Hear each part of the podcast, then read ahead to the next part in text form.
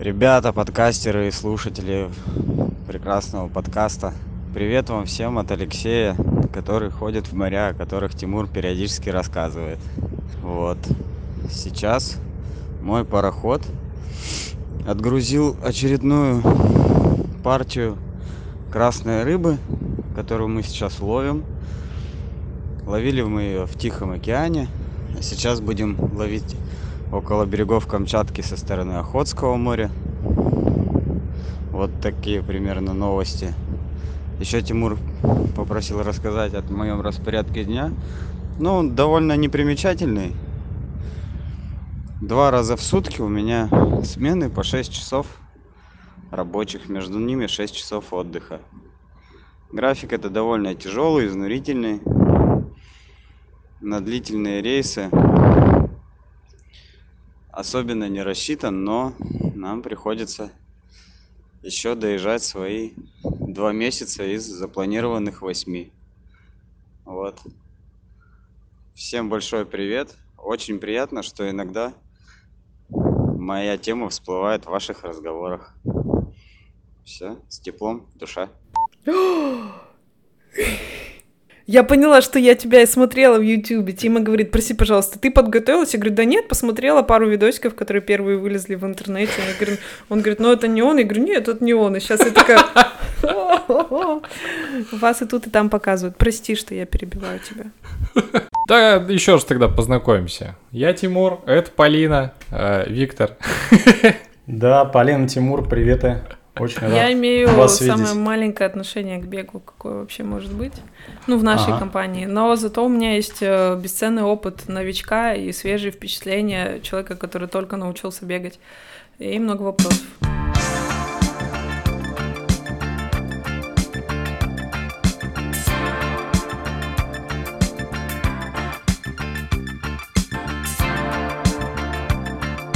Легко, просто и подкаст. Всем привет, это 77-й эпизод. Э, Я такой э, посмотрел 77, это как две маленькие ножки, вот, и поэтому это очень сим- символично. Очень мило. Супер. Семерка хорошее число. Да. В гостях у нас Виктор Осокин, бегун, а- седь- седьмой, да, получается? Это был. Ironman нет. э, Вообще их 15 э, длинных дистанций и короткие, вот то, что ты спрашиваешь, был, наверное, про Питер. э, Это Ага, был формат пола- половинки. Половинки я просто не считаю, потому что это такой более короткий формат. Ерунда какая. А так 15 айрон- айронменов? Да. Офигеть А у тебя есть татуировка Iron Man? Слушай, нет, у меня есть татуировки, но Iron Man я почему-то посчитал, что это не настолько любимый бренд. Вот, э, я думаю, что есть гораздо более любимые, например, не знаю, Mercedes или там Coca-Cola на беговом этапе, значит, э, но я же их себе не накалываю, поэтому э, решил, что не стоит. Ну, интересно, насколько ты гикнутый. Человек 15 раз Ironman пробежал, в смысле, какие Ну вопросы? да, но это для него не настолько, чтобы он набил себе татуировку. Слушайте, надо э, расшифровочку терминов сразу делать, потому что, Конечно. знаете, у нас все-таки сколько там, 8 тысяч километров разница, и термин гикнутый я не очень понимаю. Вот. э, также, как я слышал, что э, у нас в Питере э, в свое время говорили слово «отксерить», то есть от слова «ксерокс» появились первые ксероксы, и мы ксерили. Я слышал, что во Владивостоке э, не было бренда Xerox, а был бренд Canon, и поэтому сделать копию говорилось «откэнонить». Да. Был такой, нет? Б- Был такое, да, но мы все-таки тоже Xerox говорили. Да. Ну, гикнутый это насколько ты повернутый на чем-то. У меня было всегда ощущение, что гик это человек, который в компьютерной индустрии Ну какой-то да, геймер это- такой заядлый. Это из этих, это из э, IT-сферы, на да, самом деле. насколько ты гики. увлечен. Или из комикс. Вот э, чуваки, которые комиксы собирают, это тоже гики. Вот э, теория Б- большого взрыва сериал, это вот про гиков таких вот от науки, вот популярной культуры и всего такого. Вот. Поэтому... Мне ближе книжка, если помните, была про Чука и Гека. Поэтому, А. Вот, кстати, в Москве и в Питере, и, кажется, еще в каких-то городах есть сеть комикс-сторов, которая называется Чук и Гик. Так что да, так что да. А, Наш подкаст, смотри, э, мы вообще не про спорт говорим, мы говорим про личные загоны обычно. Вот. И просто сегодня. И просто так получилось, что мне интересно в последние там, я не знаю, сколько я об этом говорю. Про физуху, Год, про физкультуру, про типа телесность, про вот это все как-то говорить, потому что я достаточно поздно для себя открыл кайф от э, физических упражнений, вообще от э, опыта именно получение каких-то впечатлений именно вот от, от того, что ты берешь и что ты делаешь в пространстве. Такой, оп, побегал, такой, о, ничего себе, как классно. О, баня, бань, тем вообще, да. Вот, и поэтому хочется вот на эту тему как-то поговорить. Вот, так что добро пожаловать в легко, просто и подкаст. Мне кажется, что спорт и э, личные загоны — это неразрывно связанные вещи. Абсолютно, абсолютно согласен с этим, потому что э, спорт, э, знаешь, э, он, же, он же разный бывает. Мы тоже должны понять, какой, что, что мы понимаем под спортом. Потому что если есть профессиональный спорт, это, возможно, личные загоны, но даже больше родителей, чем детей, понимаешь, это которые да. хотят, хотят что-то сделать из ребенка. А если спорт пришел уже в каком-то зрелом возрасте, уже как такая осознанная практика, то, конечно же, это связано с э, какими-то там ментальными опытами 100%. У меня, смотри, первый вопрос вообще от моей жены. Э, мы просто сегодня что-то с утра за завтраком обсуждали, там, типа, что сегодня вот будем подкаст писать. И она такая, типа, хожу в спортзал, э, и там регулярно вижу категорию людей, которые э, зависают в спортзале круглые сутки. Ну, типа такие, он э, занимается, он что-то тягает, потом раз такой пошел кого-нибудь поучил, типа заработал денег такой, а потом опять идет и тягает. Она такая, вот э, как вообще так жить? Э, какие еще могут быть интересы? И сразу вопрос, ты вот когда к Ironman готовишься, ты же сколько вообще времени проводишь э, в тренировочном процессе? Если в числах, то э, в среднем 12-13 часов в неделю, это когда период такой, скажем так, middle подготовки. И когда есть блоки перед соревнованиями, как правило, за месяц, за два, когда чуть больше тренировок, это порядка там 15-20 часов. Ну вот э, ты можешь прикинуть, вы можете прикинуть, что это примерно там от 2 до 3 часов в среднем в день тренировочный процесс. Звучит по-божески. Ну, кстати, да, на самом деле не так...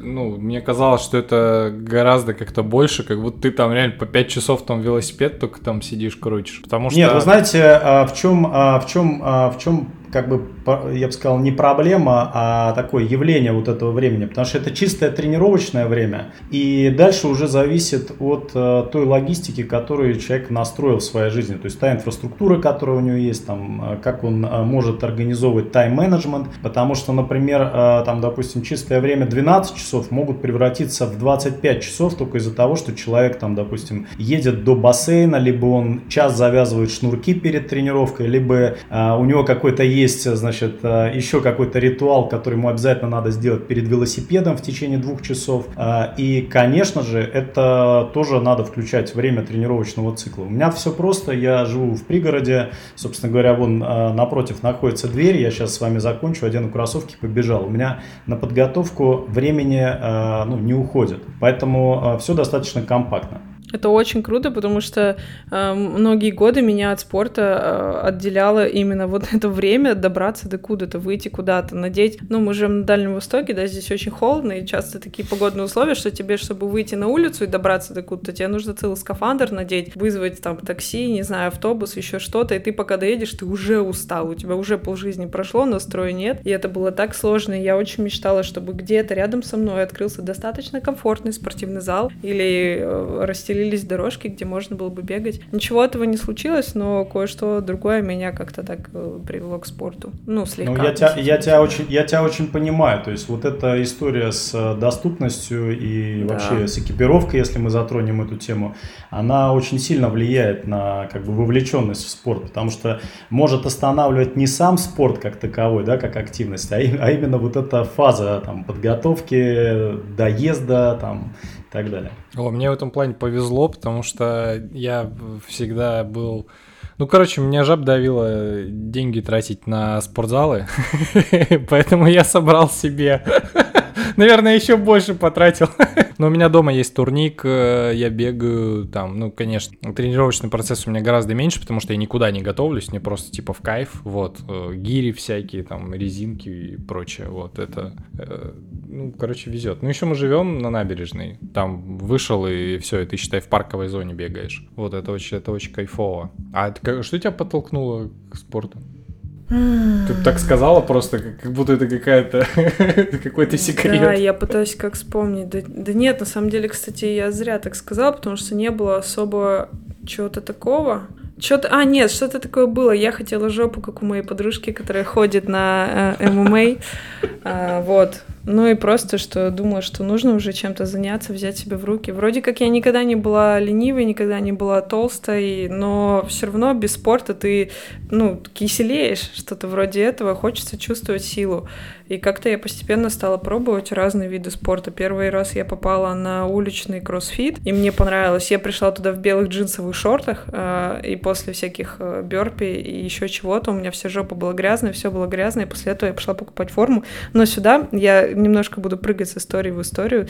Э, я какое-то время, ну, достаточно долго я не покупала себе спортивную форму, потому что у меня был пример, я как девчонка в этом подкасте, моего бывшего парня, который увлекался увлекался миллионами всяких видов спорта, и у него дома просто живого места не было. У него вся хоккейная форма, все для скейтбординга, все для бега, все для ловли рыбы, там еще чего-то. И я, насмотревшись на это, думала, нет, вот я когда пойму, что я увлекусь каким-то спортом, тогда я буду покупать себе нормальную спортивную экипировку. И когда я себе доказала, что я буду заниматься спортом, я купила себе первые вещи, а до этого я пачкала свои. А, ну, я можно сюда уже зайду с историей, как я начала бегать? А, мне это, ну, для, относительно вас, бегунов, я думаю, это будет э, любопытно. Да и еще кому-то, кто не начинал бегать или начинал, тут вспомнит и проностальгирует.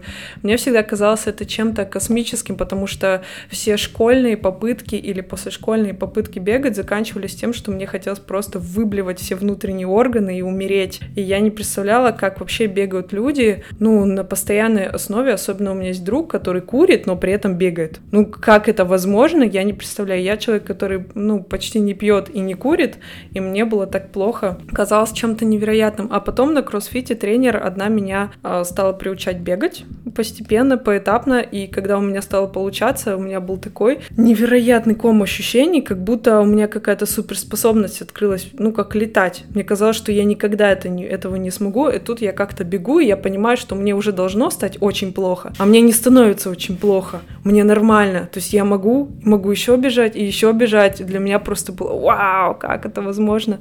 Первый раз, как я пошла бегать, я решила это делать без тренера, без всего, самостоятельно, чтобы ничего не почитав, и чтобы у меня точно все получилось, я решила там добраться до набережной. Опять же, чтобы побегать, э, нужно было добраться до места, где ты бегаешь. И дорога занимала, ну, минут 30. Э, я взяла деньги на то, чтобы доехать туда, но обратно я думала, я прибегу. Ну, то есть первый раз я собралась бегать. Я решила побегать еще и прибежать обратно домой. Ну, почему бы нет? Я а же собралась километров? бегать. Ну, я не знаю, от рабочего городка до набережной и по набережной ну, сколько-то. Это 5 плюс 5. Ну, в общем, да, первый раз, да, я прибежала, и еще такая думаю, так, надо же, все на меня смотрят, чтобы люди, ну, видели, что я крутая, что я все могу. Ну, вода мне тоже, конечно, не нужна. Я начала бежать очень быстро, я пробежала секунд, наверное, 10-15 и такая, господи, боже мой, как неплохо, что это такое? Я красная, и я готова, ну, просто меня выворачивать наружу, а я, ну, 10-15 секунд пробежала. И я такая думаю, а как я буду бегать? А как я домой вернусь? Э, и это был ад. Я так по 15 секунд бегала, мне было очень стыдно, мне казалось, что все на меня смотрят и думают, вот какая неудачливая спортсменка. И у меня желание бегать отбилось э, на долгое время. Я после этого всего дошла кое-как пешком, дождь еще начался, до своих родителей, которые жили, слава богу, посередине между набережной, где все бегают, и моим домом, и попросила у мамы денег на дорогу. Мама говорит, что с тобой бы случилось? Почему ты в таком виде? Я красная, мокрая от дождя, растрепанная. Я говорю, мама, я начала бегать. Она говорит, зачем? Зачем ты это сделала? Чем тебе прошлая жизнь мешала? Вот, такое было начало. И поэтому у меня были такие яркие впечатления, когда у меня что-то получилось с бегом. Ну и, конечно же, я восхищаюсь вами, супербегунами. Ой, слушай, я тебе могу сказать, что от э, этой стадии до нашей стадии вообще очень э, мало шагов. Э, и ты не успеешь заметить, как все поменяется.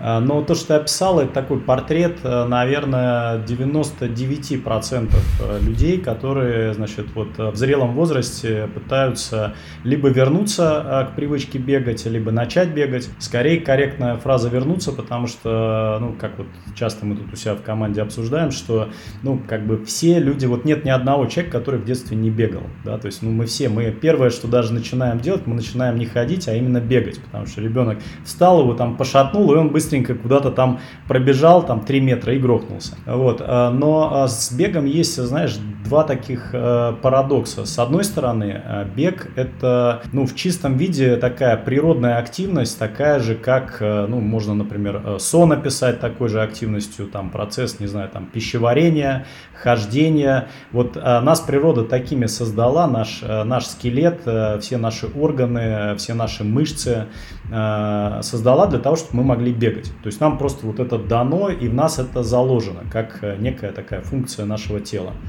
А, и э, с одной стороны это так, и это отделяет, конечно же, бег от всех остальных других активностей, будь то, я не знаю, я триатлоном занимаюсь, но, например, э, к велоспорту нас э, природа не готовила. Скорее мы, мы адаптировались, мы построили велосипед под свое тело, мы как-то научились бороться с болями, не знаю, в пояснице, в шейном отделе, как бы мы научились как-то цеплять свои ноги к педалям.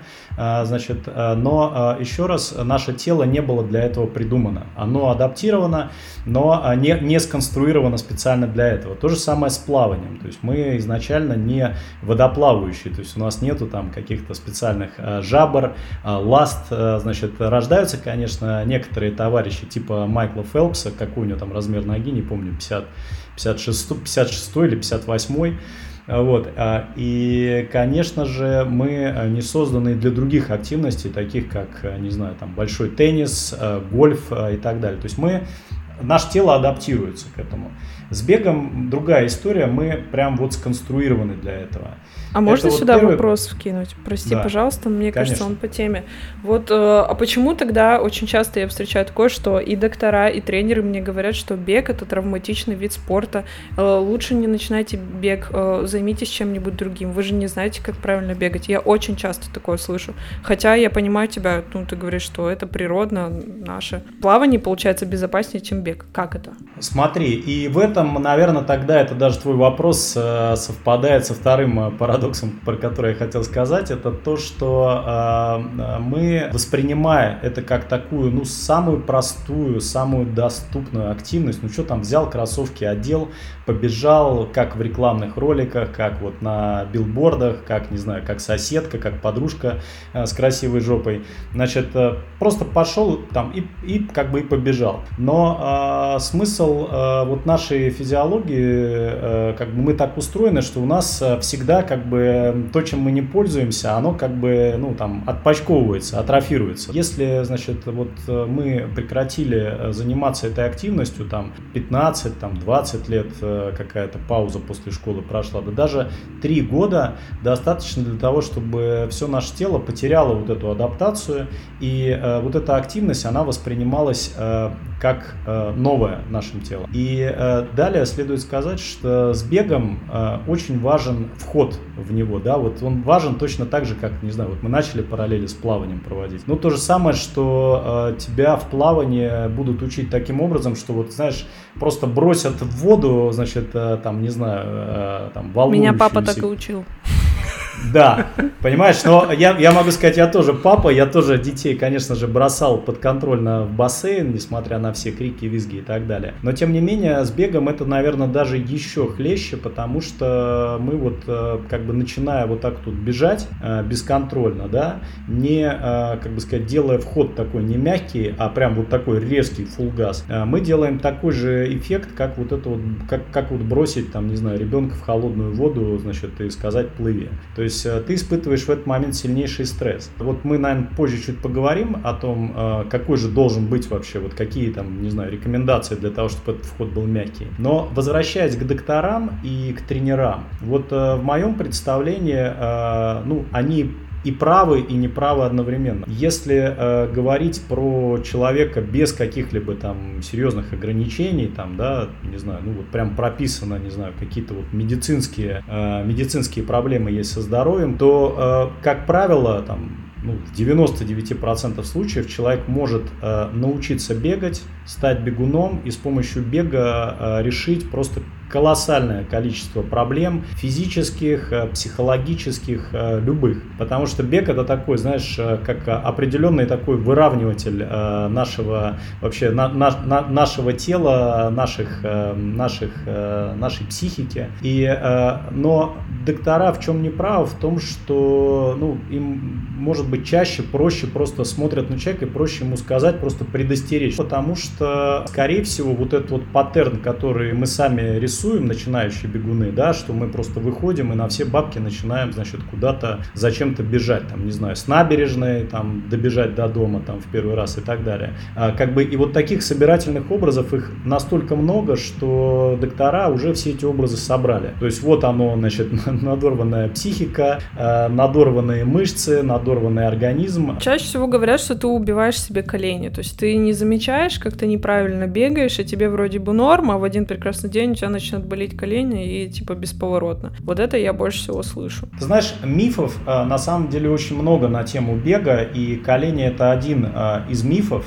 Это проводилось э, целый ряд вообще исследований, значит, и мы даже ролик делали на эту тему на канале Simple Run. С одной стороны, да, действительно, если ты бежишь неправильно, то есть, ну просто ты вот, условно говоря, отключил мозг от всей своей, от своего тела, от нижней половины тела и просто дубасишь вообще все равно, э, как бы то, скорее всего, действительно в какой-то момент тебя тело начнет останавливать там, да, потому что оно ну, просто как-то среагирует на то, что ты э, делаешь это неправильно. Скорее всего, это будут какие-то болевые ощущения. У нас так тело устроено, что оно нам дает знать о том, что мы что-то делаем неправильно через вот эти как бы, болевые ощущения. С одной стороны. С другой стороны, вот про то исследование, про которое я сейчас вспомнил, там как раз говорилось о том, что э, нету, э, скажем так, вот научно подтвержден подтвержденных э, значит, фактов на огромной выборке сделанных, э, подтвержденных тому, что вот бег прямо как бы делает проблему в области коленей создает. А наоборот, было замечено, что чем э, дольше человек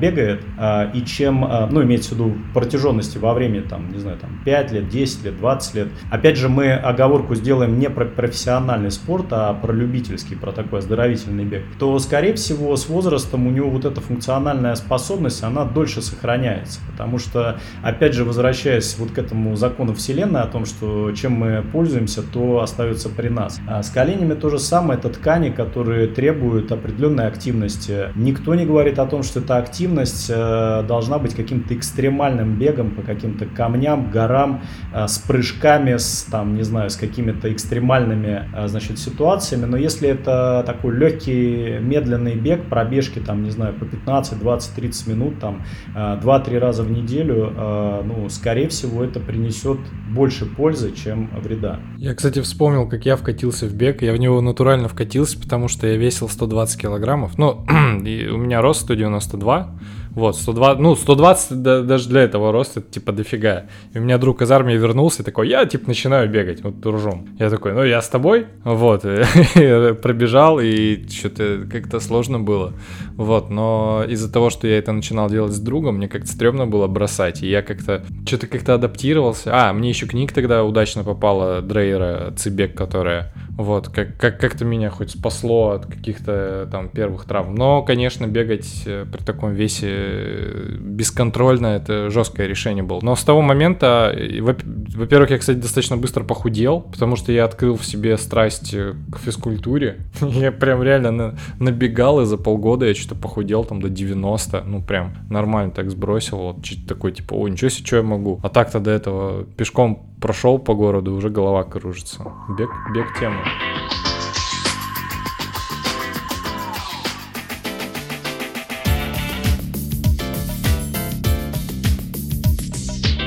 А, кстати, про еду э, это просто вопросики Айронмену, пока есть такая возможность. Я проглядывала вообще всякие фишки айронменские, и там очень любопытно было написано про питание, что бегуны очень по-разному питаются. Спринтеры, стайеры, айронменщики, там... А, чувак, например, один который пробежал 50 айронменов, каждый день он бегал. Я не помню, как его зовут, но у меня где-то скрин есть. Это индиец? Нет, он не, не, это американец. А, да, американец. Джеймс Лоуренс. Это Джеймс Лоуренс, да. Он 50 айронменов каждый день он бегал. И здесь написано, что он ел каждый день по 8500 калорий. Я вот хочу так. обновить немножечко информацию. Он месяц назад, это было 5 лет назад, а месяц назад он закончил серию, он пробежал 100 айронменов за 100 дней. О, боже, безумный человек. Ну, в общем, мне интересно питание бегунов и бегунов разных видов, и чем обусловлено. Да, слушай, ну я, конечно, хочу Джеймса прокомментировать. То есть это, конечно, уже не про спорт и не про... Это про гика. Значит, и не про даже, ну, даже может быть не про гика, то есть это, знаете, это такой уже, это вообще как бы какой-то эксперимент над э, человеческим телом, и там нету ни скорости, нету ни там каких-то, то есть вот, там цифра только одна, просто продержаться 100 дней, это как вот в поход ходить. Большинство айронменов, которые он сделал, вот этих 100, 100, 100 дистанций, он в конце там шел пешком, э, как бы, соответственно, на велосипеде тоже ехал там крайне не быстро, это выдающаяся есть, конечно, достижение. Вот, э, оно, не явля... оно является, наверное, только примером того, что как бы человек способен э, на многое. Такой безусловный пример. Но, э, конечно, это не про тот ряд, который ты перечислила, там бегуны, значит, спринтеры, там айронменщики. То есть это вообще другая история. Это скорее какой-то такой туризм с элементами, значит, вот с элементами какого-то психологического. Ой, я сейчас вкину. Я читал исследование, э, разбор э, вот, вот этого вот индийского чувака, который бежал тоже. Он, у него заявление было, что он будет бегать там то ли полгода каждый день по марафону. И, в общем, было большое исследование, которое анализировало его э, данные со стравы, которое, которое показало, что он, короче, фейковал, ну, не большую часть, но какую-то часть часть, что где-то он перемещался там либо на велосипеде, либо где-то его довозили. Но он прям а, такой казался упоротым дядькой, то есть он реально каждый день бегал, он там под капельницами был, но это очень странно было. Вот, но тем не менее исследование тоже такое было. Возвращаясь э, к питанию, то э, ну, нужно сказать, что, что, конечно же, есть особенность вот э, у каждого там спортсмена, специализирующимся той или иной дистанции, какие-то особенности. Но если говорить про длинные дистанции, то есть в моем представлении сюда нужно отнести все, что, э, где соревнование длится более там, 20-30 минут. Там э, начинается такая специфическая роль э, выработки энергии, роль э, как бы, того, из чего эта энергия получается. И э, если говорить про вот эти длинные дистанции, чем длиннее, тем, тем эта э, значимость выше, это э, вот участие жиров в обменном процессе, потому что количество углеводов углеводов, э, которые, гликогена, который содержится в нашем теле, оно имеет некий такой ограниченный, ну, конечный счет э, по отношению к жирам, которых там, ну, в сотни раз э, больше. И в этой связи спортсмены, кто специализируется на этих дистанциях, они занимаются тем, что прям вот развивают эту способность организма вырабатывать, ну, работать с помощью жирового метаболизма. Вот. А, мы можем в эту тему нырнуть э, настолько глубоко, насколько ты хочешь. Вот. Но э, это как бы первый тезис. А второй тезис, э, что, ну так вот, две вещи. Это первое, снижение количества углеводов в такой каждодневной еде и в тренировочном процессе, это не снижение до нуля, но снижение существенное, то есть отказ от разного рода значит, вот, углеводосодержащих продуктов. Это первое. И второе, это а, длительные низкоинтенсивные тренировки, которые как раз-таки заставляют организм и делают максимальную способность организма работать вот а, а, в режиме вот этого жирового метаболизма. То есть какие-то там двух-трехчасовые пробежки очень легко на очень низком пульсе. Какие-то 4-5 часовые там э, велотренировки тоже на очень низком пульсе с э, очень легким таким темпом. Вот. Это способствует как раз вот этой вот э, выработке вот этого навыка. Потому что если так вообще говорить про э, длинные дистанции, про марафон или там про Ironman, конечно же, прежде всего про менеджмент энергии, да, то есть вот э, энергии как бы тела, то есть расходом ее, ты должен правильно ее расходовать, как вот, например, в бытовом смысле говорят там обычно разложиться на дистанции, да, то есть не, не жахнуть первый километр, а потом как бы плавно, значит, сваливаться в состояние, значит, унылого Г, а как бы разложиться по дистанции. Вот это как раз-таки про расход энергии. И то же самое про э, добычу этой энергии, как бы э, обучить тело, чтобы оно у тебя брало эту энергию э, максимально эффективно, да? У меня такое смешное сравнение в голове про менеджмент энергии. Я сразу представила молодое материнство. Знаешь, когда у тебя только родился ребенок, и когда тебе нужно супер заниматься менеджментом энергии, то есть тут поспать, тут убраться, здесь покормить, ни вправо, ни влево, потому что, ну, марафон надо пробежать вот этот несколько лет и выжить как-то. Слушай, спа- спортсменки, атлетки, кто, ну, есть примеры, кто являются молодыми мамами и, э, значит, успевают готовиться к соревнованиям, к олимпиадам и так далее. Я для меня это как бы какая-то неотгаданная загадка, потому что у меня, у нас э, трое детей в семье, и, ну, я четко вижу, что там у меня супруга, она бегает, ну, она и бегает, и плавает, на велике иногда катается, но в соревнованиях не участвует, потому что соревнование это какая-то конкретная дата, к которой нужно, как бы, ну, как-то подготовиться, а с детьми все-таки ты постоянно как на вулкане, то там, то прыщик, то, то понос, то школа, то экзамен, то детский садик, то еще что-то там, и в этом смысле, конечно, значит, вот э, в такой семье, пока маленькие дети, спортсмен может быть один. Ну, мне кажется, что спортсмены это вообще такие универсальные люди. Ну как, нет, не универсальные, но это как, знаешь, когда ты квартиру кому-то хочешь сдавать, э, ну, сдать, и тебе нужно проверить, нормально этот человек или нет. Тут если он э, достаточно сильно, серьезно увлекается спортом, это уже много говорит о нем, о том, что у него хороший тайм-менеджмент, он может распределять силы, время. А какой спортсмен? Ну, профессиональный это одно дело, а ну, я думала про бегуна какого-то марафонца. Вот, кстати, почему 15 айронменов и маленькие? В чем кайф? А, я сейчас скажу, я тут вспомнил, знаешь, вспоми, вспоминал а, улицу, вот эта самая финансовая улица в Нью-Йорке, что-то вылетело название, а... где биржа находится. Да, поняли. Короче, смысл в том, что там находятся все основные инвестиционные компании э, американские, все самые крупные. Вот э, я читал, что есть э, компания, в которой э, в своде э, правил трудоустройства в эту компанию написано, значит, э, что в случае, если ты прошел Ironman, ты э, вне конкурса будешь, э, ну там при соответствующем образовании uh-huh. трудоустроен туда.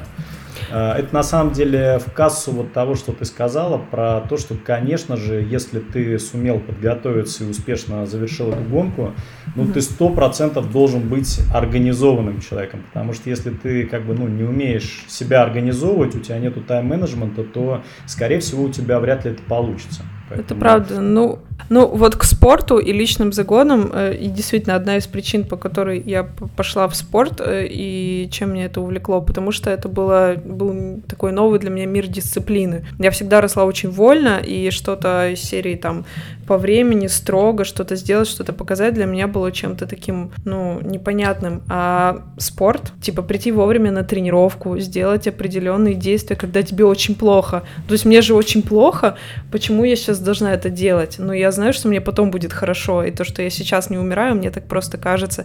Это был такой новый уровень преодоления себя. И, в общем, вот эта само, самодисциплина, она помогает бороться с внутренними загонами. Так интересно, что, ну, пол жизни какой-то юной, молодой, я боролась э, с дисциплиной, с этим закрепощением, а повзрослев, я стала платить деньги за то, чтобы себя закрепостить, как-то наоборот, э, ну, податься в дисцип... самоограничение спорта.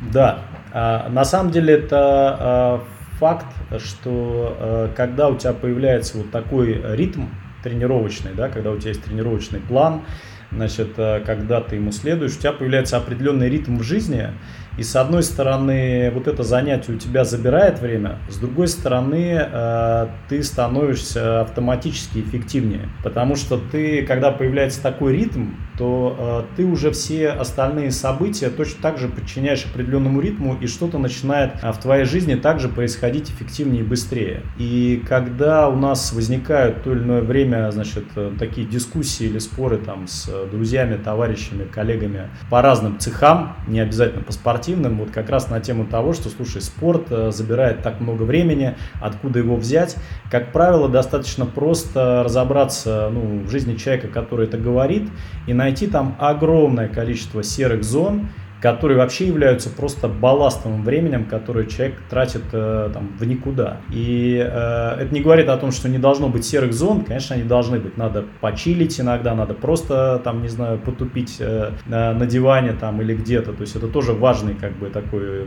важная составная часть нашей жизни, чтобы все было гармонично. Но э, как бы вот такого конфликта именно, что ты прям забираешь время, которого у тебя нету и тратишь это время там типа в никуда, в спорт, в какой-то. Ну, такого конфликта точно нет. Тимур, готов ответить? Э, вот ты задал тему. Э, Да-да-да, да. Я сейчас, сейчас я только дополнение вот про, да, про время, которое ты сейчас говорил. Я вспомнил, мы когда, в, когда еще был проект «Только спросить», это такой медицинский журнал был, я там вот про полезные привычки писал. Э, мы что же... А, мы, мы короче, нашли очень классное исследование, которое ВОЗ его, кажется, не включило в рекомендации, но его, в общем, растиражили, расцитировали многие. Короче, даже две минуты спорта спорта, физкультуры в день приносят какие-то невероятные бенефиты для здоровья. То есть вот реально, вот две минуты, и у тебя уже риск, э, риски гораздо меньше. Поэтому вот, спорт, физкультура клево. Да-да-да. Теперь мой вопрос про гиковость. Да, ты спросил, почему... Почему, почему 15 много? раз, да, почему так много, да. типа, в чем кайф? Слушай, а, у меня все просто. То есть, во-первых, а, я не, а, скажем так, ну, не профессиональный спортсмен, да, и у меня в жизни точно не подчинено все спорту. То есть есть э, огромный там блок, это семья, и есть э, не менее огромный блок, это мои э, проекты, вот, не связанные со спортом. И э, третий блок, наверное, это вот как раз спорт, но я его отношу, знаете, к такому э, блоку, как увлечение. Человек в жизни должен обязательно чем-то увлекаться, и обязательно должны быть какие-то вот какие-то страсти, да. У меня до этого они всегда были, я достаточно долгое время занимался там уже там в зрелом возрасте серфингом, кайтсерфингом, потом э, был альпинизм, туризм э, высотный, значит, до, э, значит, до появления там семьи. И э, это всегда было с каким-то, это была всегда моя такая огромная неотъемлемая часть жизни, в которой я понимал, что вот я реализуюсь, не знаю, вот, раз, развиваюсь как, как личность. Для меня это какая-то моя такая свобода, поиск чего-то нового, каких-то смыслов в жизни. И когда появилась семья, у меня тогда был такой плотный график и огромное количество каких-то слотов, на которые я должен был, гор, на которые я должен был зайти. И э, так вот совпало, что, значит, у меня был куплен, э, значит, слот на Эверест, э, и мы познакомились с супругой, там, условно, э, там, в августе, а следу, в следующем э, мае, там, э, я должен был уезжать вот туда на восхождение, то есть заранее планировалась эта экспедиция, вот, ну и, собственно говоря, я эту экспедицию отменил, и это была последняя вообще, скажем так, ну, последние мои какие-то шаги в там, горных, значит, вот этих вот всяких а, прогулках и восхождениях. И э, я начал срочно искать э, что-то, чтобы, значит, мне каким-то образом заменило и каким-то образом попал э, мотокросс. Вот как это не уникально может прозвучать. Как тебя жизнь-то вот. помотала. Да, да, да. И причем, понимаете, мотокросс это, конечно, такая штука, которая вот сто процентов органична. То есть вот мы говорили про готовность нашего тела, значит, э, э, к бегу. Ну вот к мотокроссу наше тело не готово точно, и я это чувствовал практически после каждой, э, скажем так, каждой тренировки, потому что, ну, там действительно идет такое, как бы, могу сказать, достаточно эффективное расходование ресурсов, да, вот всех там и рук, ног, двигательного аппарата. Да, и в какой-то момент так получилось, что я за три месяца, значит, словил три перелома, то есть вот соревнования, пер, перелом, лечусь, опять выезжаю на соревнования, перелом и так далее.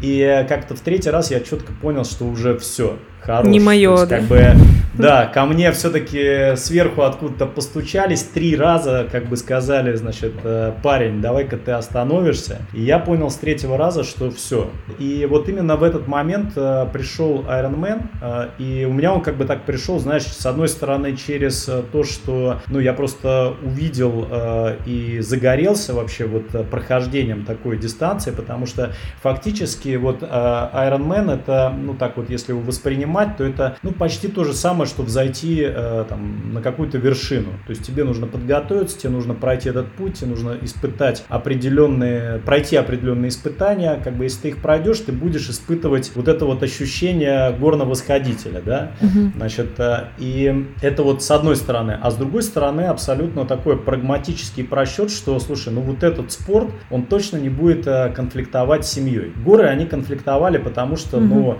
как вот ты такой Кормилец красавец, нужен. взял, ушел на два месяца, значит, из семьи куда-то там, значит, э, все там сидят, трясутся, переживают, что там лавина, не лавина, камень, не камень, как бы, а ты такой там получаешь удовольствие и занимаешься пранаямой где-то там, значит, на перевалах, вот. Э, и то же самое с мотокроссом, тоже, как бы, ну вот, вот какие-то виды спорта, они были просто вот не в кассу какой-то вот такой вот семейного уклада жизни. А триатлон, он как раз-таки э, прагматично тоже подпадал под эти рамки. Отвечая на твой вопрос, Тимур, а первый, это, конечно же, первый Ironman, это было, конечно же, вот ощущение такого а, прыжка в неизвестность, а, восхождения на какую-то неизвестную гору, ощущение такого, знаешь, какой-то вот, а, если ты это сделаешь, ты будешь прям вот гордиться, знаешь, не зря у этого бренда Ironman, да, у него очень крутой маркетинг, наверное, один из самых, самых топовых, как бы вообще, вот.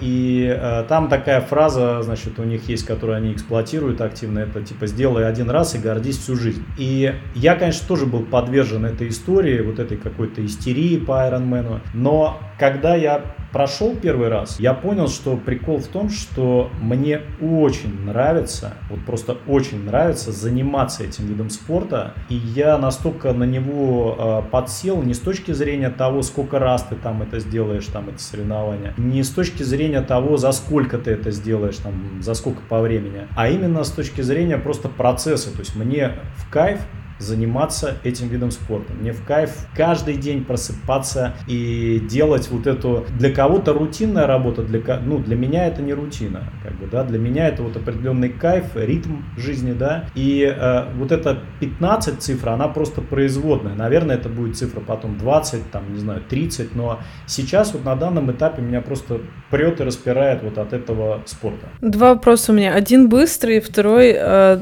разгоняющийся. Э, Первый. Какой твой рекорд айронменовский по времени? В длинной дистанции 9 часов 3 минуты. О, классненько. А второе, ну вот а, ты перечислил а, спорты, с которых спорты, спорт, с которого ты начинал, да, горное восхождение, мото, ну короче байк. Это все очень такая адреналиновая вещь. А, ну мне это знакомо и откликается, потому что я люблю, чтобы вот а, я люблю материться. В общем, спорт, где нельзя уебаться, мне не интересен. То есть сноуборд, борьба, вот это мне интересно. А бег для меня тоже долго был, ну, является чем-то таким нераскрытым, потому что а о чем думать во время бега? И вот у меня такой вопрос. А, ты как бы после того, как оставил свои адреналиновые виды спорта, ты пошел в бег или ты прям сразу в триатлон? Ну, такой, ну, нет, я... И ты начал бегать вокруг дома или ты сразу такой, так, поеду на Гавайи, велосипед, потом океан, потом побегу?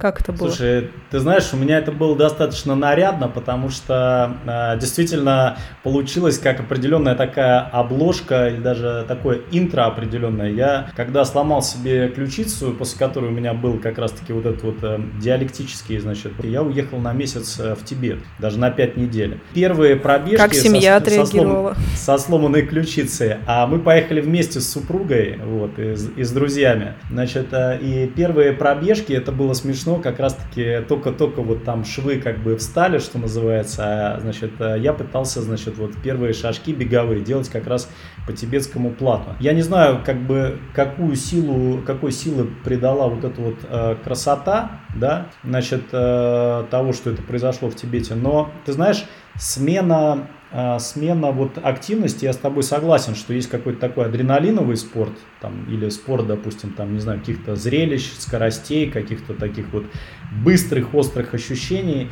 Э, ну, конечно, бег э, это как бы это про другое. Про не менее важное, то, что, может быть, просто я не затрагивал, но, допустим, в восхождениях для меня всегда была важна определенная такая внутренняя медитация, внутренняя какая-то такая очистка и упорядочивание, да, то есть ты, ходя в горы, ты Э, сто процентов можно отнести к одной из важнейших функций, это то, что ты возвращаешься с абсолютным внутренним а, таким покоем и порядком, да, потому что там три или четыре недели в горах, они тебе позволяют сделать такой и с одной стороны детокс от всех там как бы условностей там современной жизни, и в то же время как бы разобраться, побыть наедине с собой, то есть много таких форматов э, в горах. В беге э, вот это тоже, особенно в длительных тренировках, это тоже такая, как бы, ну, очень серьезный, э, очень серьезный бонус которые, ну, очень важно найти каждому для себя, потому что э, бег это тоже такая определенная медитация. Я вот сейчас э, занимаю пост э, нейродушнилы, ну, я привожу в пример всякие исследования. Последнее, одно из последних исследований, которое на эту тему наткнулся, было про то, что люди, которые занимаются медленным бегом на продолжительные дистанции, вот у них мозг примерно начинает так же работать, как человек, если бы сидел в медитации. Ну, то есть это монотонная деятельность, которая поддерживается вот этим локомоторной деятельностью, которая природна на самом деле, а совершенно оправдана, потому что эволюционно многие там наши предки долго бегали, загоняли там всяких животных там и прочее. Вот это, в общем, поддерживается, и ты действительно входишь в такое состояние. И я, например, там долгое время а, бегал с какими-то подкастами, с музыкой, там еще с чем-то, но как только вот перешел на медленный бег, то у меня это тоже превратилось в какое-то вот э, медитацию слышу, вижу, чувствую. Я просто бегу и смотрю, вот сейчас я вижу вот это, а вот сейчас я слышу это. То есть каждое утро такое, ну, прикольно, короче. Ну, то есть бег это не только физические достижения, но и какие-то моральные, духовные достижения. Дойти до... У, уйти от точки, господи, как мне скучно, о чем мне думать, и к точке я медитирую, все прекрасно. Ну, мне наоборот, мне просто кайфово, ты утром выбегаешь, это классно, ветерок классно. Там... Утром, утром. Ну, мне нравится. Вот, там, то, что ты, как, как ты бежишь, как твое тело перемещается, тоже классно, здорово. Вот, не знаю, насколько это духовно, вообще можно ли это так применять? Ну, но... тебе нужно, с одной стороны, бег, ты себя должен физически развивать, а с другой стороны, тебе нужно духовно дойти до того, что ты чувствуешь гармонию, находишь о чем подумать или да, где я зависнуть. просто, тут как бы тут все просто. Ну да, возможно, и это так. А для а меня это тоже преодоление. А про развитие, ну у меня здесь точно нет никакого преодоления. Вот из развития, что для меня бег открыл, это благодаря Simple Run, кстати и твоим видео э, я наконец начал э, заниматься медленным бегом, и я такой типа, господи, почему все это время с 2012 года я упарывался? Почему мне надо было пейс смотреть, там еще что-то? Вот, просто это так кайфово стало. Спасибо тебе огромное. Супер. Но я могу сказать, что э, у меня, допустим, если брать меня, пример, то у меня много разного бега. Конечно, медленный бег, но это какая-то, это как, знаете, это вот как э, разная музыка может порождать, э, ну, как бы разные, скажем, такие причинно-следственные связи внутри слушающего. Вот э, медленный бег это, конечно, всегда какая-то такая медитативная практика. У меня ассоциация вот с этим. И если говорить про медленный бег, то это вообще базис э, для нашего нашего здоровья и базис для развития физической формы вообще во всех там э, плоскостях. Можем углубиться во все те показатели, которым пытаются следовать спортсмены, разные VO2 максы, VO максы и так далее. Вот я могу сказать, медленный бег э, это то, что, то, что как ничто другое развивает вообще всю нашу функциональность и физиологию. Неважно, к чему ты готовишься, значит, и каких то результатов хочешь достигать. Медленный бег это прям вот прямо основа и э, то, что нужно делать. Но если говорить про меня, то есть э, э, куча разных других развивающих форм бега. Это и есть э, суперинтенсивные тренировки. Там другая история. Вот у меня как раз ассоциация э, как бы про какое-то, знаете, про какое-то обнуление, когда когда сделаешь какие-то интервалы на треке, и ты понимаешь, что у тебя уже там лактат из ноздрей, из ушей, из всего, значит, брызгает в разные стороны, в процессе, скорее всего, ты там думать точно уже ни о чем не можешь. То есть это уже просто как бы просто фиксация каких-то цифр на часах, как бы отбивания, э, чтобы не перепутать, сколько отрезков ты пробежал. А, э, конечно, сам кайф наступает тогда, когда ты сделал эту тренировку. То есть вот ощущение, знаете, вот э, тотального обнуления я не Э, много э, где в других активностях это встречал. То есть, ну вот, наверное, в мотокроссе такое было, ты когда приедешь такой загруженный с офиса, значит, переоденешься в форму, выйдешь на трек, проедешь 10 минут, ты просто останавливаешься и понимаешь, что у тебя абсолютный ноль вообще. Вот как, знаете, как дефрагментация диска происходит, значит, прописывается вот это вот все ноль, как там, нули или единицы, как-то, значит, это происходит все, вычищение, значит, лишней информации, то же самое происходит вот на уровне как бы твоей э, какой-то психики.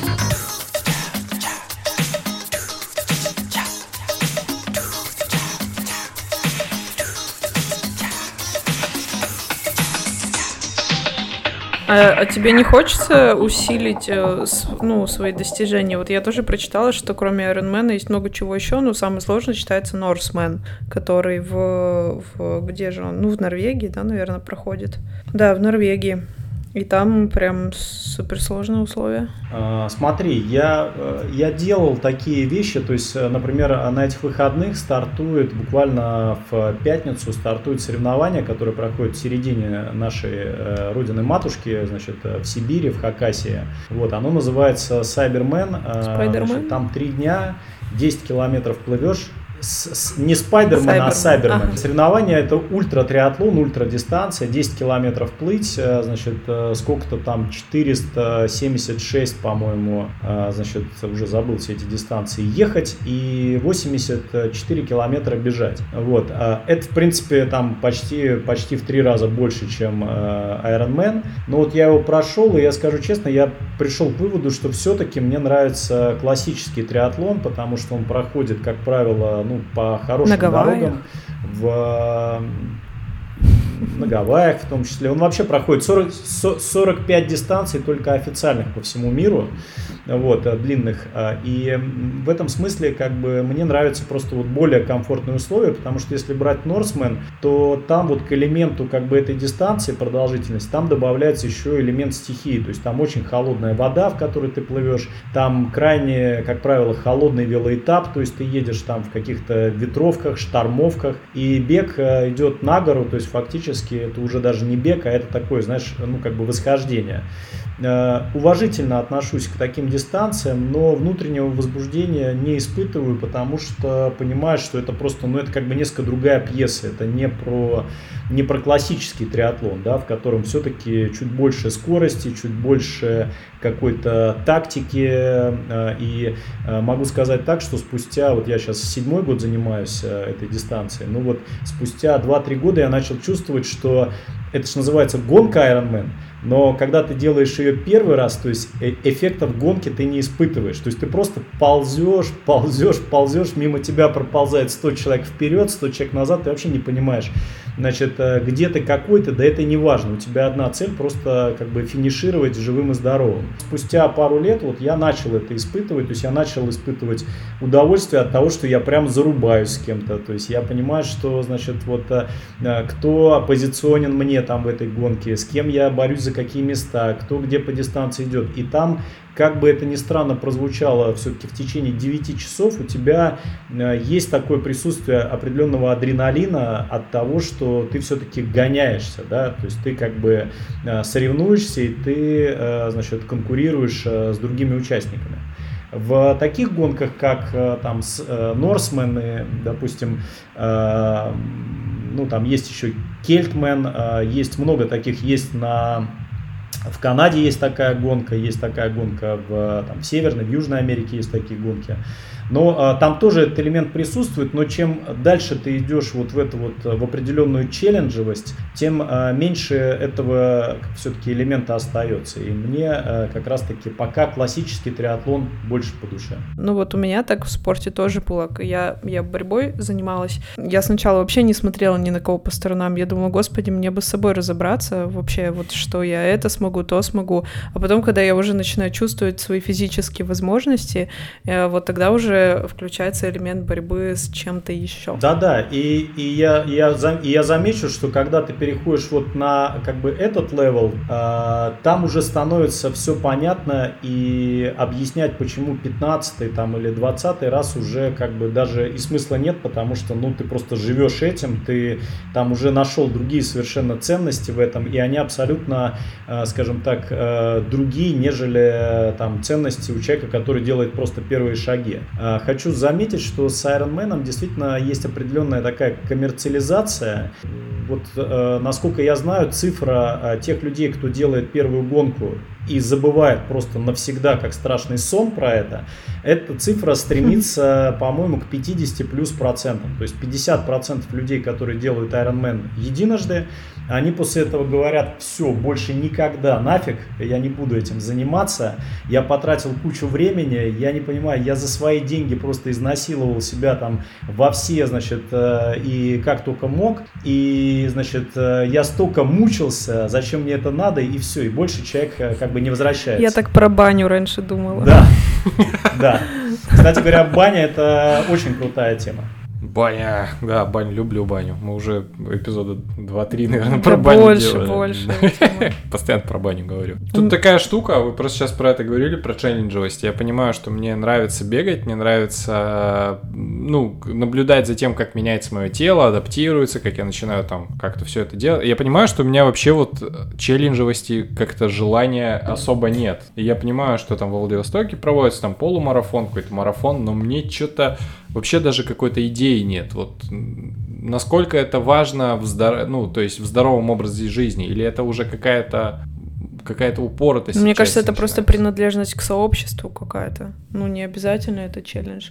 Для кого-то это там спорт, конкуренция, а для кого-то это я в сообществе, много единомышленников, мы вместе, новые пространства. В Владике прикольно побегать на море, посмотреть новые места, нет? Ну, да, наверное, интересно. Просто как-то вот меня это особо не это не, не, не задевает, видимо, черт его знает. Ребята, мой, мой взгляд на это такой, то есть, э, если разделить э, всех людей, на самом деле там можно делить на очень большое количество всяких э, групп, э, значит, каст и подкаст, но э, вот вообще есть люди такие процесса, да, то есть вот люди, которые просто вот э, занимаются и получают удовольствие от этого, да, а есть люди вот каких-то там, ну, условно, челленджей, там, достигаторы, достигаторы да, достигаторы. И здесь вот э, как э, жаворонки не могут учить жизни сов, и совы не могут учить жизни жаворонков, то же, то же самое здесь. На самом деле, э, в моем представлении важно как бы понять, что ты получ... ну, от чего ты получаешь удовольствие, и просто ну, как бы этому следовать. Потому что нагружать человека, допустим, вот я сейчас буду говорить, нет, Тимур, ну что ты там бегаешь по каким-то набережным, какой-то фигней занимаешься, ты давай уже купи себе нормальный слот, значит, куда-нибудь там, значит, э, долбани нормальное соревнование и, значит, э, будем считать после этого тебя мужиком. То есть это вообще некорректный подход, да, и этому множество примеров, даже у меня далеко не надо ходить. Э, я, допустим, супруги, когда я занялся триатлоном, она тоже, значит, втянулась в этот процесс, и мы достаточно быстро поняли, что ей вообще не интересное соревнование. Ей классно новая какая-нибудь велоформа, очки для бега, ей классно с подружками пробежать, там, не знаю, в воскресенье рано утром вокруг озера, значит, ей классно, значит, там вот сделать то, что она хочет, и вот в этом кайф. А у меня, например, обратная история, то есть для меня как бы крайне важно, чтобы у меня были какие-то там разные какие-то, не знаю, там чемпионаты какие-то, значит, какие-то новые, значит, новые вызовы, чтобы я мог после соревнований сказать, слушай, а еще и дождь был сильный, как бы, и это еще сложнее было, понимаешь? Э, люди немножечко из разного теста, и э, в этом смысле как бы, ну, точно нужно просто чувствовать чувствовать, что тебе ближе, и как бы и вообще не, не слушать никого. Одна история и э, полтора вопроса. А, история, когда я начинала бегать, и у меня чуть-чуть стало получаться, я бегала на кроссфите, ну, на улице, на уличном кроссфите, и были девчонки, подружки. И это было невероятно обидно, потому что они бегали и все время разговаривали, болтали. А я была на том уровне, что я только начала бежать, разговаривать я еще не могу. Я бегу, мне хочется что-то сказать, я разговорчивый человек, я такая, опять не могу, могу только слушать. И, короче, это был, были мучительные 20 минут, когда девчонки такие, да, она такая, а он такой, а он такой, а я такая мысленно им отвечаю, сама, ну ничего, вот я научусь еще недельку побегаю, я вам отвечу. Это такое было. А вопрос, э, бегают ли ваши дети с вами? И еще про Iron Man я прочитала, что там есть детский Iron Man, который, в котором могут участвовать дети от трех лет. От трех лет, они же ходят только а, недавно. Слушайте, это только название, на самом деле, вот был в Питере сейчас э, первый в истории России э, триатлон под брендом Iron Man. То есть я еще раз акцентирую, что Iron Man это как бы бренд такой же, как Canon, Xerox, там, а по сути триатлон это как копировальный аппарат, там, да, который э, выпускается под разными брендами. Так вот, Iron Man проводил впервые, и э, у них есть такой формат, это называется Iron Kids и Iron Woman. То есть они обязательно за день до основного старта, когда все делают именно Iron Man триатлон, они делают два формата. Это чтобы вовлечь семьи. Для детей это, как правило, просто пробежка там 500 метров. А, значит, вот у меня дочка, которой 5 лет бежала 500 а, метров, а сын, которому 8 и вторая дочь старшая, которой 11, они бежали по километру. Это все весело, здорово. Они стартуют в стартовой арке, финишируют финишную арку, им дают а, медали, им дают футболки финишеров. То есть это, ну, прям вот дети вовлечены. Это, конечно, крайне такое умилительное и кайфовое, э, значит, мероприятие. А второе, это Iron Woman, а, как правило, значит, э, жены атлетов, значит, э, ну, мужья атлеток поучаствовать не смогут, потому что все-таки это Iron Woman. И они бегут 5 километров. 5 километров и тоже за это получают определенную там футболку, медаль и так далее. Но там нету, не разыгрываются какие-то там, значит, э, специальные там места, вот, и это просто такой определенный фан.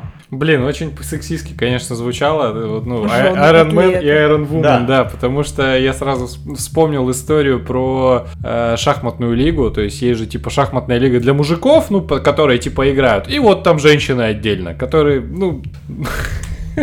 Ну, я не знаю, мне кажется, если по шахматам, то еще можно все соединить в едино, то по спорту, по бегу.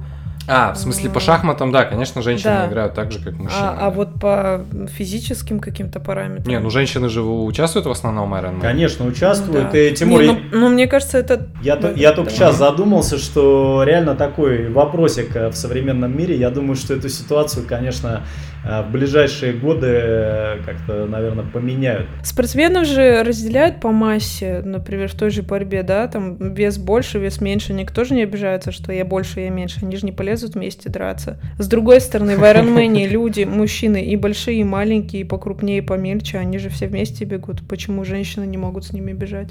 Почему они бегут? Не-не, а в, а, в триатлоне женщины участвуют наравне с мужчинами, там просто если, а, да, если, если, если говорить про классификацию, то в триатлоне сейчас классификация идет по возрасту, призовые места определяются. Возраст точно. Да, а, ну, естественно, по полу, то есть среди женщин, среди мужчин. И есть еще э, категория, э, значит, точнее не категория, а есть еще такое отличие, как потому что классический триатлон всегда начинался с старта, как так называемый ган-старт, когда дается выстрел, и вся толпа как бы побежала, значит, и это было, кстати говоря, очень крутой фишкой, потому что когда забегает в воду, одновременно толкаясь, там, сбивая друг друга и, значит, там, вырывая лишние сантиметры на старте, ну, пускай не 2000, а даже 300 человек или 500 человек, это всегда, конечно, была определенная изюминка в триатлоне. Сейчас, э, к сожалению, от этой изюминки отказались. Очень мало стартов. Как правило, какие-то локальные небольшие старты, значит, позволяют себе это делать. Потому что, опять же, вот та самая коммерциализация, то есть они думают о том, чтобы продавцы слотов, организаторы организаторы, бизнесмены, которые стоят за, за вот этими триатлонными стартами, думают о том, чтобы новичкам было как можно комфортнее. Потому что, ну, как правило, раньше разговор о том, что, ну, буквально там 5 лет назад еще даже Ironman, например, я на Лансероте участвовал, там одновременно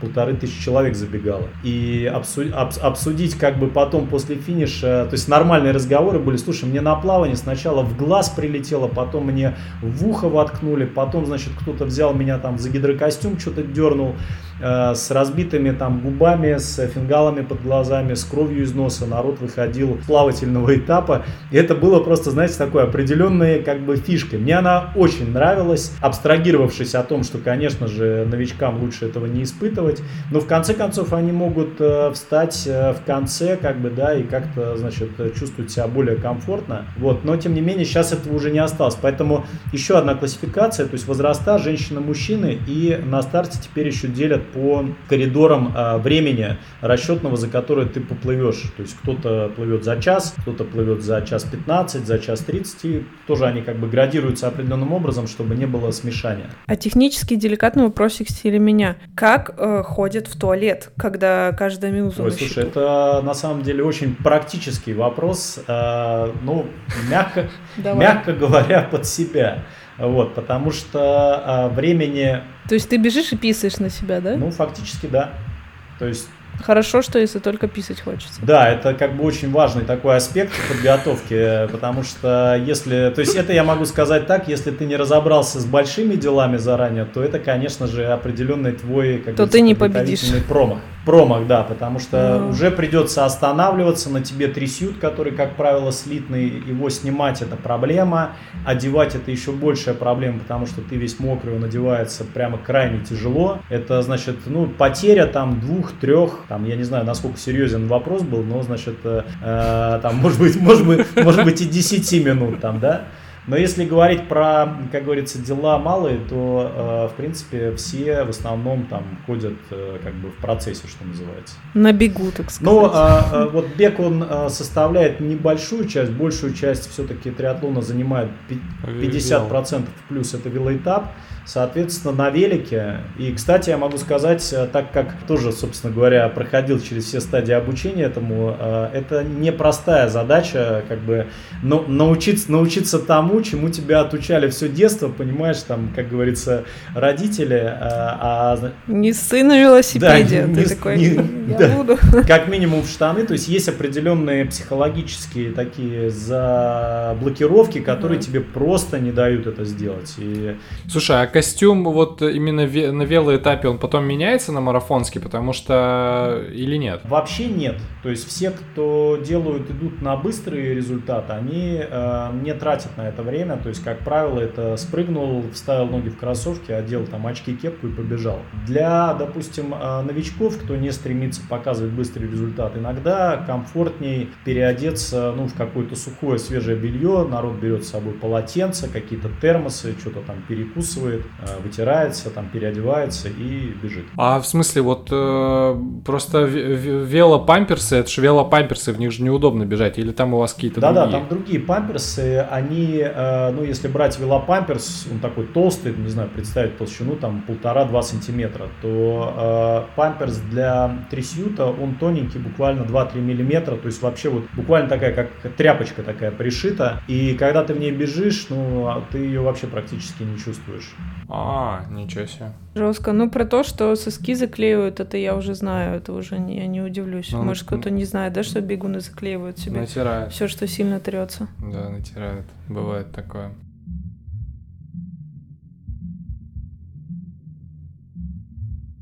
У нас э, вопрос э, слушателей есть. Они узнали, что мы будем типа пробег говорить. Первый вопрос, на самом деле, э, я не знаю, как на него будешь отвечать.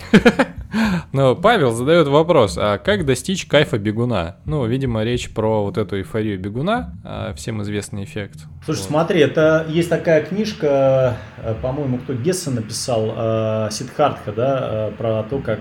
Да, да, да то да, есть да, там да, вот ответ в этой книжке, наверное, есть. То есть можно, конечно, дать кучу каких-то направлений, куда можно пойти, и там ты увидишь, значит, и там ты получишь кайф. Но наверное, если ты будешь продолжать, просто он произойдет в тот момент, который вообще не будет никак связан с теми, скажем так, теми направлениями, куда тебя посылали. Поэтому, э, если так говорить, то есть просто те вещи, которые мешают да, тому, чтобы, значит, э, ты этот кайф получал. Первое, это вот тот самый вход в бег, да, то есть, э, причем вот я знаю кучу примеров, мы же помимо там канала у нас есть еще там школа беговая, и мы очень много общаемся с студентами, кто приходит к нам заниматься. И э, мы часто слышим, что человек занимается бегом 2-3 года, и все 2-3 года он бегает там 4-5 раз в неделю на пульсе там 160-170. Но вот э, э, я могу сказать, что счастье и удовлетворенность и состояние кайфа на пульсе 160 и 170, ну, практически нереально словить. То есть ты можешь думать, что это, там, знаете, как это сказать, что это кайф и счастье, но по факту, когда, когда вы увидите как бы настоящую, значит, настоящее удовлетворение, то как бы, ну, вы поймете, что э, все это время вы просто себя как бы, ну, отдаляли от э, состояния такого комфортного и классного бега в удовольствие. Поэтому э, вот таких вот э, вещей, которые, то есть надо аккуратнее быть с интенсивностью, не, переби, не перебирать с ней. Есть э, простое правило, принцип Паретта здесь тоже в действии 80 на 20. Бегайте 80% э, легко, 20% можете делать развивающий бег. И когда я говорю легко, это точно легко. Это не ощущение, что, ну, слушай, ну у меня пульс там 162, ну блин, ну, ну сегодня же вроде легко. То есть, еще раз, это пульс должен быть значения какие-то, я не знаю, 120, там, 125, 130. Понятно, что у всех максимальный пульс разный, от него считается именно легкий бег, но это какие-то такие значения. У нас даже такой есть э, такая, такая, как это сказать, такая как игра, игра в маленький пульс. Вот просто ради прикола можно попробовать э, побегать э, и поиграть в самый маленький пульс, с которым ты пробегаешь свой длинный бег. Допустим, бегаешь по воскресеньям там час или полтора. Вот в этот раз пробежал на пульсе 121, вот пробеги в следующий раз на 119, а можешь в следующий раз на 117. Вот. И э, это на самом деле обучит тело как бы гораздо большему, чем попытки как бы, значит, пробежать еще чуть побыстрее и еще чуть побольше километров. Но вот это первая история э, про интенсивность. Вторая история про частоту. То есть э, частота, она тоже должна быть как бы корректная. Каденс. Как? Каденс. Ну, Ребят, частота имеется в виду количество пробежек там в неделю, как часто вы бегаете. То есть и нужно найти такой тоже баланс, потому что с одной стороны каждый день бегать э, сразу точно не нужно, потому что тело должно восстанавливаться, там, там все системы тела должны восстанавливаться. И, э, но в то же время нельзя бегать редко, потому что если ты бегаешь э, раз в неделю, то прогресса как бы от бега раз в неделю тоже не будет. Он всегда для тебя будет неким таким, это как ты как будто по ступенькам там зашел на один пролет на лестнице, а у тебя впереди там стоэтажное здание. Если ты неделю не бегал, это ты обратно э, с этого пролета спустился и опять стоишь там на нулевом этаже. Вот. Ну и э, последнее, как бы разобраться в экипировке, потому что экипировка часто может причинять, э, мы вначале об этом говорили, да, часто, может причинять какие-то вот, э, ну не те ощущения, которые будут ассоциироваться с кайфом там и удовольствием от пробежек. А у вас на Simple Run же на канале есть, да, про подбор экипировки? Я что-то помню, там про кроссовки вы разбирали. Да, точно. да, у нас практически сейчас у нас такая стадия, знаете, что нам все э, сложнее и сложнее э, искать, э, значит, незакрытые темы. И, как правило, происходит такое креативно-творческое такое зависание, но в какой-то момент опять прилетает, значит, возбуждение и вдохновение, ты понимаешь, что не открыт еще кладезь, просто океан каких-то э, знаний, которые мы хотим опять снимать, освещать и так далее. Хорошо. У меня еще к, экипиро... к экипировке будет вопрос. А, только требуется, наверное, не рекламного ответа. Какие лучше наушники брать для бега? Потому что, ну, у меня это вопрос от другого. Я когда на сноуборде стала кататься, вопрос наушников поднялся очень-очень резко, потому что всякие айфоновские, они теряются на раз-два, э, вылетают, это все неудобно. В чем удобно бегать, в каких наушниках? Слушай, ну э, абсолютно точно это не рекламная история, а вот э, ну, мой личный опыт это, конечно же, беспроводные, потому что провода, они мало того, что они как бы мешают, могут цеплять, вылетать, плюс еще там, где они там, где они соприкасаются, как бы ты, там, не знаю, испытываешь дискомфорт, э, не знаю, больше потеешь там и так далее.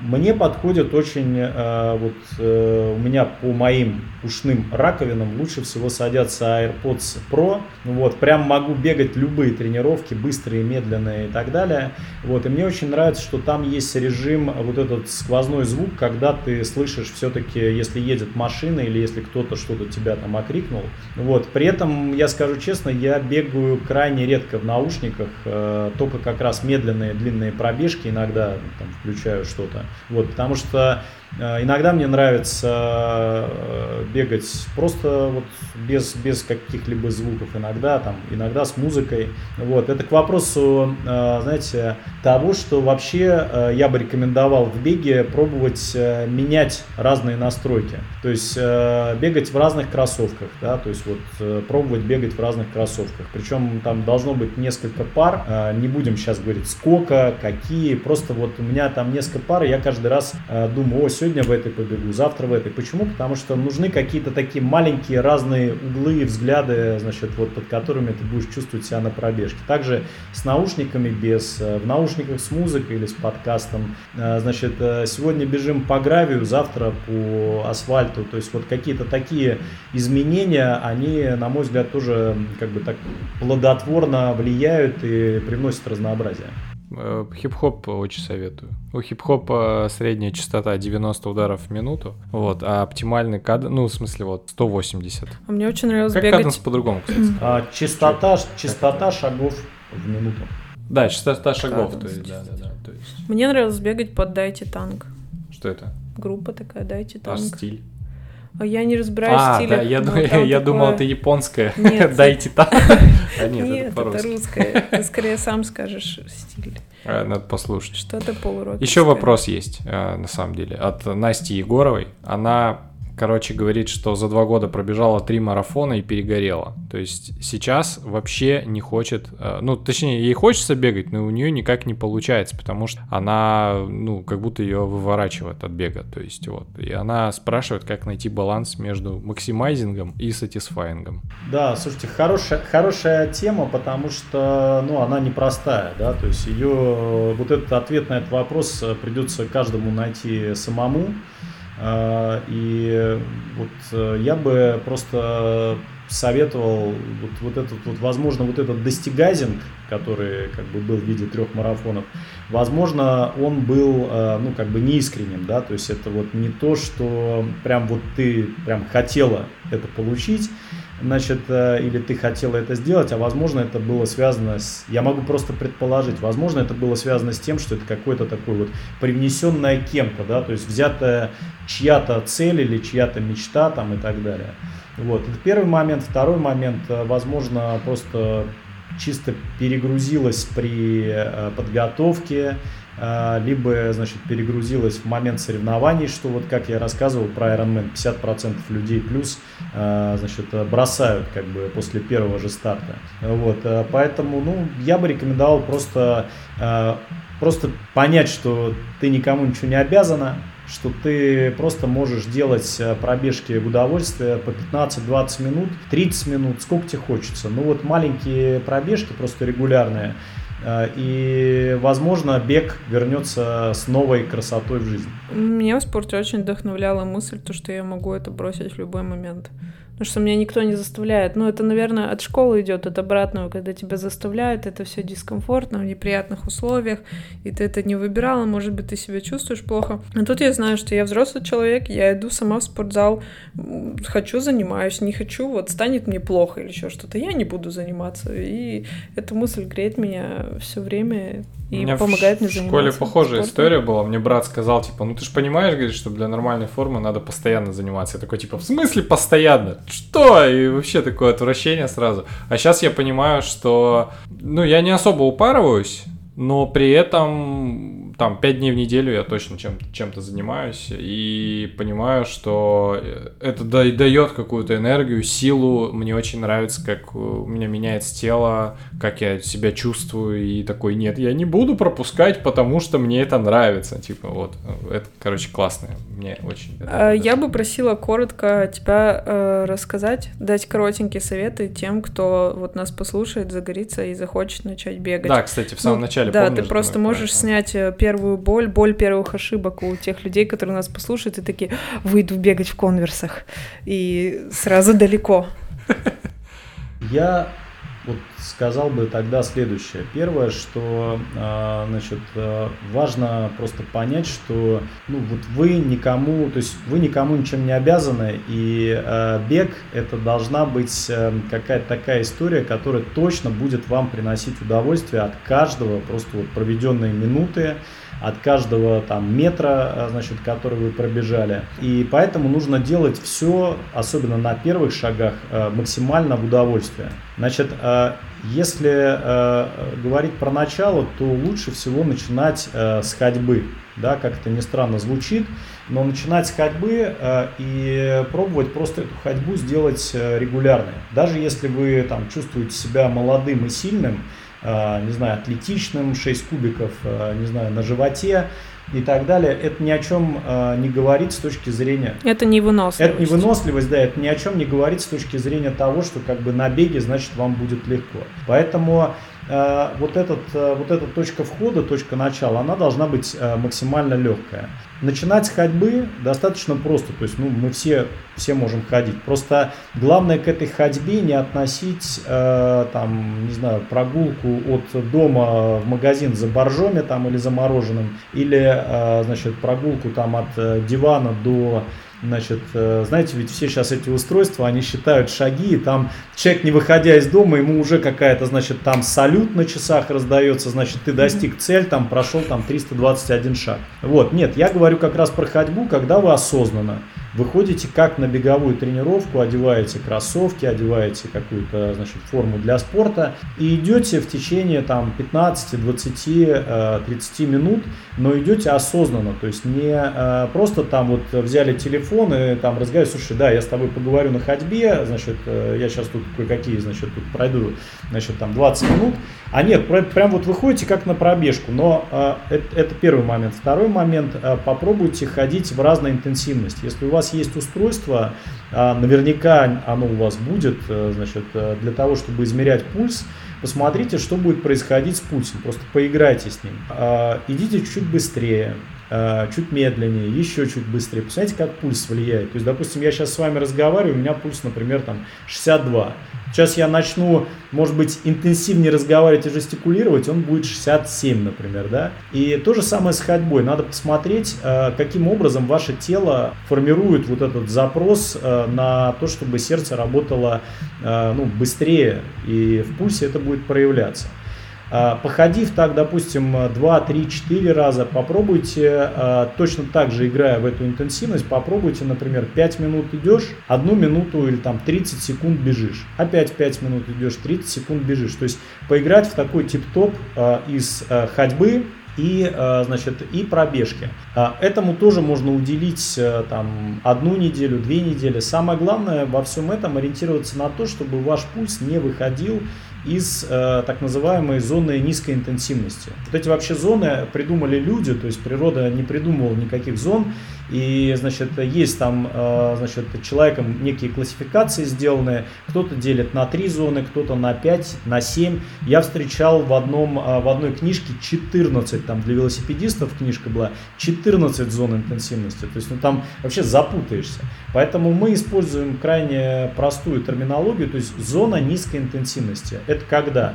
Это когда у вас нету отдышки, а отдышка это когда вам не хватает э, ну просто спокойного дыхания носом или там полуоткрытым ртом, да, когда вы прямо начинаете дышать, вот это уже точно не низкая интенсивность. Поэтому важно следить вот эти первые недели за тем, чтобы это было низкоинтенсивно.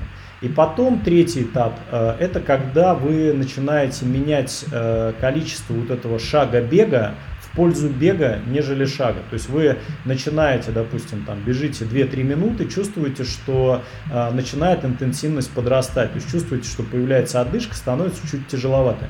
Перейдите на шаг, пройдите 2-3 минуты, восстановите дыхание, еще пробегите 2-3 минуты. И вот так почередуйте. Каждая тренировка такая не должна превышать там, там 20-30 минут. И э, я вас уверяю, что спустя 3-4 недели может быть 5 или 6. Торопиться, вот, ну, никто никуда не торопится. Вы сможете уже делать э, первые небольшие непродолжительные пробежки э, на низком пульсе, в низкой интенсивности, а это значит, что вы будете управлять собой, вы будете, как, как говорится, в ладу со своими мыслями, вы не будете, э, значит, запыхавшимся, раздраженным, значит, супер уставшим и так далее. И начнете получать вот этот профицит, который вам будет дарить такая активность, как бег. То есть вот очень плавный э, и медленный э, вход начала. Nice and easy, как говорится, легко и просто. Да. Да. А тебя вот э, спрашивали, девушка спрашивала, как э, получать удовольствие от спорта. Ну нет, а она перегорела и марафоны и вот это все, а, как снова получать удовольствие. А я подумала, что у меня есть своя рекомендация для тех, кто э, спрашивает, ну, как- Тогда подожди, тогда надо объявить. Рубрика рекомендации. да, рубрика рекомендации. И в этом месте самое время сделать э, служебную рубрику и перечислить всех патронов, которые поддерживают наш подкаст, сказать им великое спасибо. Павел Кивалин, Мария Тишкова, Мария Гладкова, Леша Ермаков, Кирилл Кузык, Зелюков Николай, Евгений Клименко, Дикпик Макалея, Владимир Куропятник, Виктор Титов, Ан- Анастасия Егорова, Алексей Климов, Владимир Кутовой, Виктория Жукова, Вера Голосова, Валерий Федоренко, Ник Шейн, Сергей Глыбов, Сергей, Саша Михайлов, Рудольф Коловертнов, Роман Пронский, Павел, Паша Пархоменко, Насиджа, Насиджа, елы-палы, Э, сходу никак не могу ровно прочитать. Надежда Мосягина, Митя Моровов-Шейнер, Мариана Кожевникова, Китчен Райнер, К, Гош Губарев, Евгений Иванов, Дмитрий Панченко, Дмитрий Че, Дарья Савина, Антон, Андрей, Андрей, Анастасия Овсянникова, Анастасия Батура, Анастасия Полушкина, Анастасия Павлова, Александр Танков, Алекс Литвинов и Алекс Фадеев. Ребята, спасибо, респект и... э, ну, вы же знаете, да, что вы этот выпуск послушаете на один раньше. Не знаю, почему так, но статистически именно Анастасия, Сергей и Дмитрий заносят больше всего. Если не хотите, чтобы подкаст заканчивался, заносите, пожалуйста, денег. Они помогают нам собирать вознаграждение, покупать какие-то нужные штуки вроде микрофонов, стоек, оплачивать сервисы и планировать, вероятно, возможно, в недалеком будущем или в далеком воссоединении, первоначальным составом, возможно, чтобы где-то куда-то приехать, собраться, ну, типа сделать живой лайф в какой-нибудь Москве, в каком-нибудь Питере или в каком-то Владивостоке или где-нибудь еще. Anyway, продолжаем. А, спасибо, что слушаете. А, люблю вас всем сердцем, ребята. Вы, вы лучшие из людей. Это правда. Когда же будет хорошо во время спорта, когда тебе это понравится? Вот как только тебе перестанет быть плохо, вот тогда тебе станет хорошо. Вот это мое было открытие, потому что, ну, во-первых, тебе точно станет хорошо, потому что, ну, уже не так плохо, а, а во-вторых, тебе станет хорошо, потому что ты уже чего-то, ну, больше умеешь, и организм уже немного подготовился. Так что, когда в момент занятий спортом тебе очень плохо, и ты проклинаешь все на свете, это надо радоваться, потому что это означает, что скоро тебе будет хорошо, наконец-то.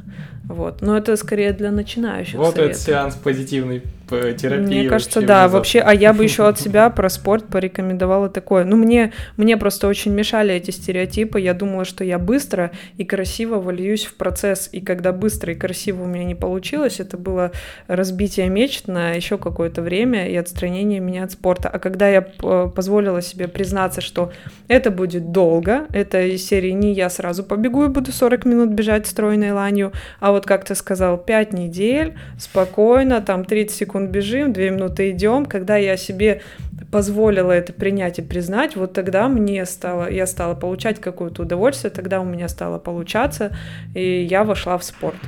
Я могу Вот. только поддержать тебя в этом и дополнить еще, что э, ну, вот рекомендация такая, работайте в долгую, да, то есть не стремитесь стать бегуном а, к этим выходным, потому что на этих выходных э, хорошая погода, потому что на этих выходных, значит, э, приходит, значит, там какой-то, э, значит, эсминец с моряками, перед которыми нужно, значит, в новой одежде пробежать эффектно.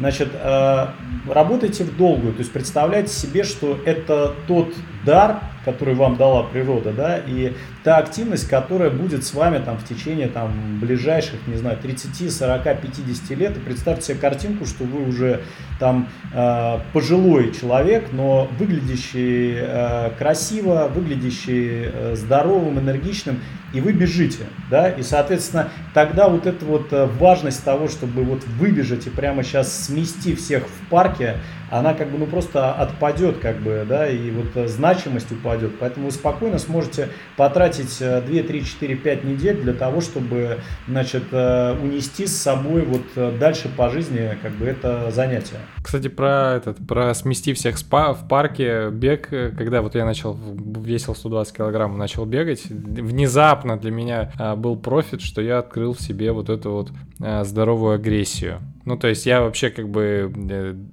долгое время был человек с пассивной агрессией, то есть мне страшно было выражать себя, а тут ты такой бегаешь, и откуда-то появляется вот эта вот норадреналиновая энергия, ты такой типа, вот я к чему это сейчас? Очень классно, короче, вот ради этого только стоит бегать. Да, после спорта хорошо решать всякие вопросики, такой вышел и сказал, так, какие вопросики, кому мне нужно позвонить, кому я не хотел позвонить, сейчас я вам позвоню.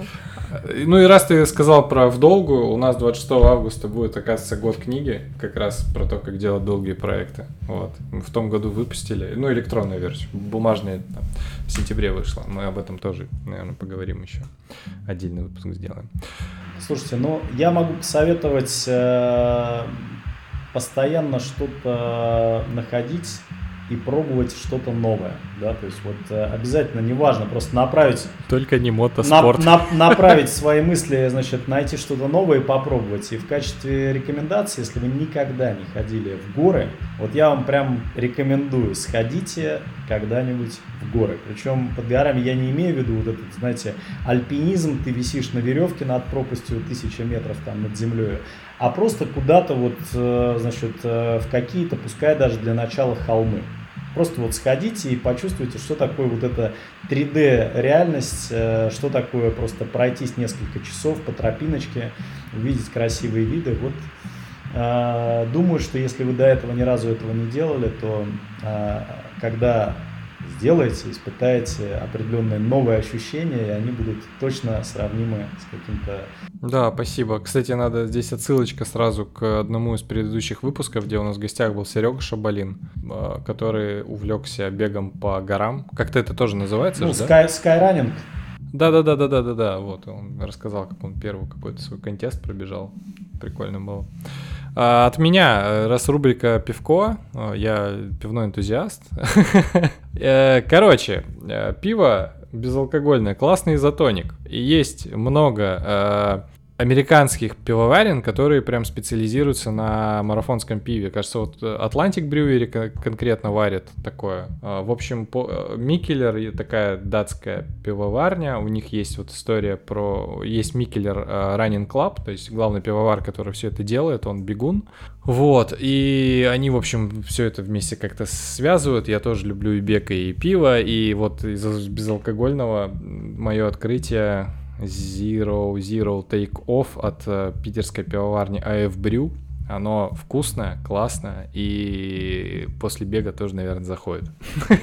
Так что его сегодня порекомендую. Спасибо тебе большое. А, очень классно было а, созвониться. Классно, что ты а, вообще так открыто ну, ответил, потому что я, ну, знаешь, есть такой вот, блин, как, как этот термин называется? Флер звезды. Ну нет, я даже не про это, а про... Короче, я много смотрел видео твоих, э, вот уже привык тебя вот в таком виде воспринимать, а тут мы взяли, пообщались. Очень круто, короче. Спасибо тебе большое. Я думаю, чем больше людей будут бегать, тем они будут счастливее. Супер, ребят, спасибо. Меня тоже распирает еще от осознания того, что вообще, где вы сейчас физически находитесь и сколько как бы расстояния между нами. Вот, поэтому отлично, отлично пообщались. Я надеюсь, еще когда-нибудь э, пробежимся. Ой, да. Спасибо тебе за классные видосики в интернете. Очень полезные и понятные. Да. Спасибо большое. До скорых да. встреч. Хорошо, ребят. Счастливо. Пока-пока. Взаимно. Пока-пока. Пока. -пока. Пока.